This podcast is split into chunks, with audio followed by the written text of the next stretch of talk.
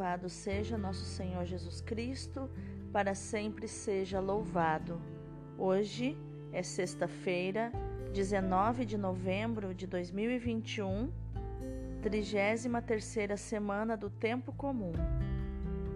Hoje também é dia de São Roque Gonzales e seus companheiros mártires. São Roque e companheiros mártires, rogai por nós.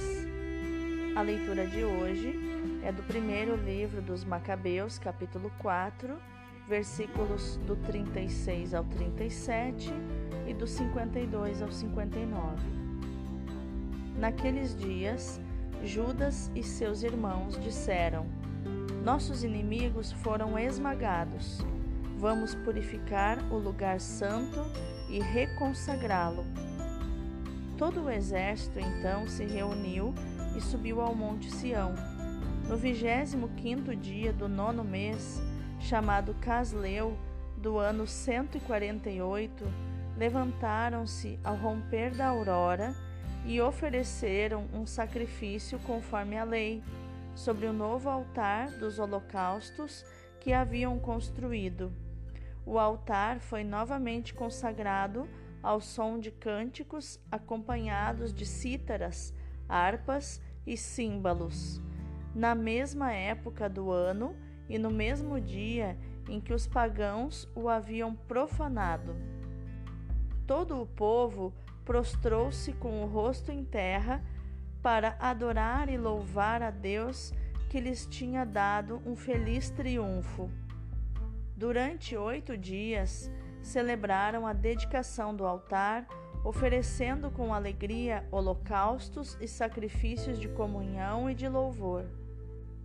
Ornaram com coroas de ouro e pequenos escudos a fachada do templo. Reconstruíram as entradas e os alojamentos, nos quais puseram portas. Grande alegria tomou conta do povo pois fora preparado o ultraje infligido pelos pagãos.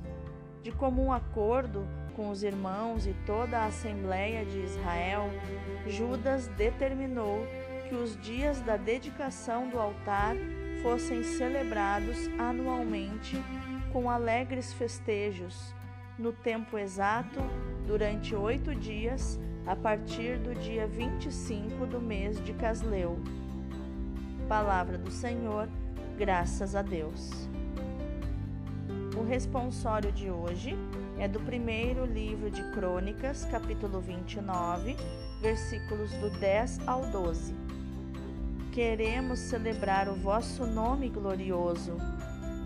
Bendito sejais vós, ó Senhor Deus, Senhor Deus de Israel, o nosso Pai, desde sempre e por toda a eternidade.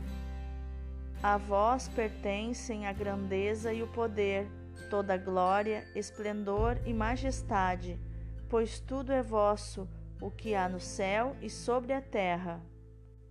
A vós, Senhor, também pertence a realeza, pois sobre a terra, como rei, vos elevais. Toda glória e riqueza vem de vós. Sois o Senhor e dominais o universo. Em vossa mão se encontra a força e o poder. Em vossa mão tudo se afirma e tudo cresce.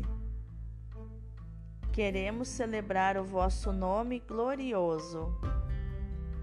O evangelho de hoje é Lucas, capítulo 19, versículos do 45 ao 48. Naquele tempo, Jesus entrou no templo e começou a expulsar os vendedores. E disse: Está escrito: Minha casa será casa de oração.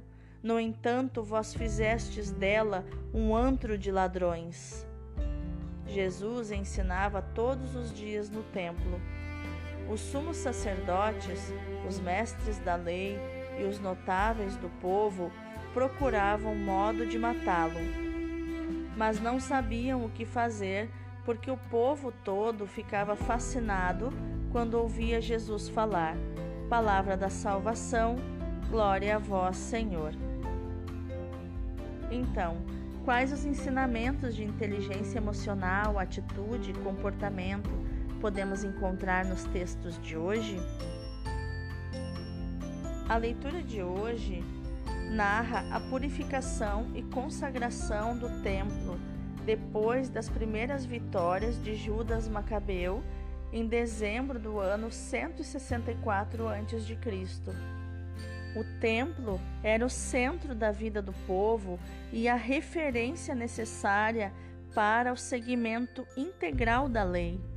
No texto de hoje, é relatado que o templo fora saqueado e profanado com os sacrifícios pagãos três anos antes.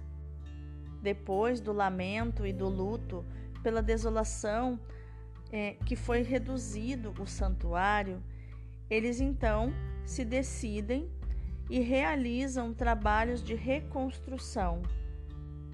Quando chegou o dia do rito, foram oferecidos logo de manhã sobre o altar reconstruído, sacrifícios ao som de cânticos acompanhados por diversos instrumentos musicais. O altar é consagrado e o povo prostra-se em adoração e dá graças a Deus. Os ritos prosseguem durante oito dias, conforme nos diz o versículo 56. No templo remodelado é apagada a vergonha da dominação pagã e Judas Macabeu ordena que a festa seja celebrada todos os anos com alegria. Já no evangelho de hoje, Lucas começa nos narrando a palavra de Jesus, a dura palavra de Jesus contra os vendedores no templo. Depois, ele apresenta um resumo dos episódios que marcaram os últimos dias de Jesus na terra. Está escrito: A minha casa será casa de oração, diz Jesus no versículo 45. Jesus não reza só no templo e chega a criticar o apego às instituições religiosas vistas apenas em perspectiva materialista. Mas o templo, enquanto casa de Deus, tem de ser respeitado e não pode ser usado para outros fins que não sejam o culto de Deus. O templo não pode se tornar um covil de ladrões, como, como Jesus diz no versículo 46. Está escrito: não são apenas as profecias que determinam o comportamento de Jesus, mas é também o comportamento de Jesus que realiza em plenitude as profecias. Por isso que Jesus reforça dizendo: está escrito. A luz que ilumina os gestos de Jesus vem da sua mensagem profética, mas, sobretudo, da sua consciência messiânica. Os sumos sacerdotes e os doutores da lei, assim como os chefes do povo, procuravam matá-lo. Os poderosos permanecem na sua cegueira diante de Jesus e das suas palavras. Mas o povo simples, que reconhece a necessidade de um Salvador e de um Mestre, está suspenso dos seus lábios. Os que escutavam Jesus com coração simples e bem disposto, experimentavam a doçura, a paz, a luz que se desprendia da sua palavra e não sabiam afastar-se de Jesus. A palavra de Deus é, de fato, alegria do coração. Mas essa experiência de alegria e doçura é apenas o primeiro efeito, a primeira etapa que corresponde aos mistérios gozosos. É a fase de quem começa a ouvir a palavra de Deus com interesse e disponibilidade. E esta etapa prolonga-se na dos mistérios luminosos em que vamos descobrindo com uma profundidade cada vez maior a verdadeira identidade de Jesus e o projeto da salvação que o Pai lhe confiou em nosso favor. Mas há também o segundo efeito, a segunda etapa, que corresponde aos mistérios dolorosos.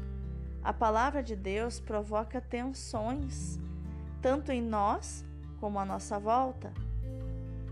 É como uma espada de dois gumes que penetra até a medula dos ossos e que, portanto, provoca amargura profunda, porque há uma parte de nós que não a quer receber. É uma amargura necessária que nos faz conhecer a verdade de nós mesmos e que nos purifica de tudo quanto em nós destoa da palavra. Mas também não falta a etapa dos mistérios gloriosos, que encontramos bem descrita no Apocalipse. Aquele que vence não será vítima da segunda morte. Ao que sair vencedor, dar-lhe-ei a comer o maná escondido e dar-lhe-ei também uma pedra branca. Na pedra branca estará gravado um novo nome que ninguém conhece, a não ser o que a recebe. Ao que vencer, faloei coluna do, no templo do meu Deus. Entrará e não mais sairá dele. Isso está em Apocalipse 2, versículo 11 e seguintes. Manter-se fiéis à palavra, sem ceder a compromissos, impõe opções difíceis. O reino dos céus se conquista pela violência, diz Mateus, no capítulo 11, versículo 12. E o próprio Lucas sublinha a necessidade de não se subtrair à luta, não se esquivar da luta. Agora quem não tem espada, venda a capa e compre uma. Isso está em Lucas 22, 36. Judas Macabeu nos impressiona e consagra o templo com as mãos ainda manchadas pelo sangue dos inimigos. Nos impressiona Jesus quando não hesita em pôr-se contra os prepotentes, sabendo que o povo também lhe voltará as costas brevemente, pouco tempo depois. É necessária a coragem e a força para tomar e manter posições impopulares, mas ditadas pela consciência e pelo Evangelho.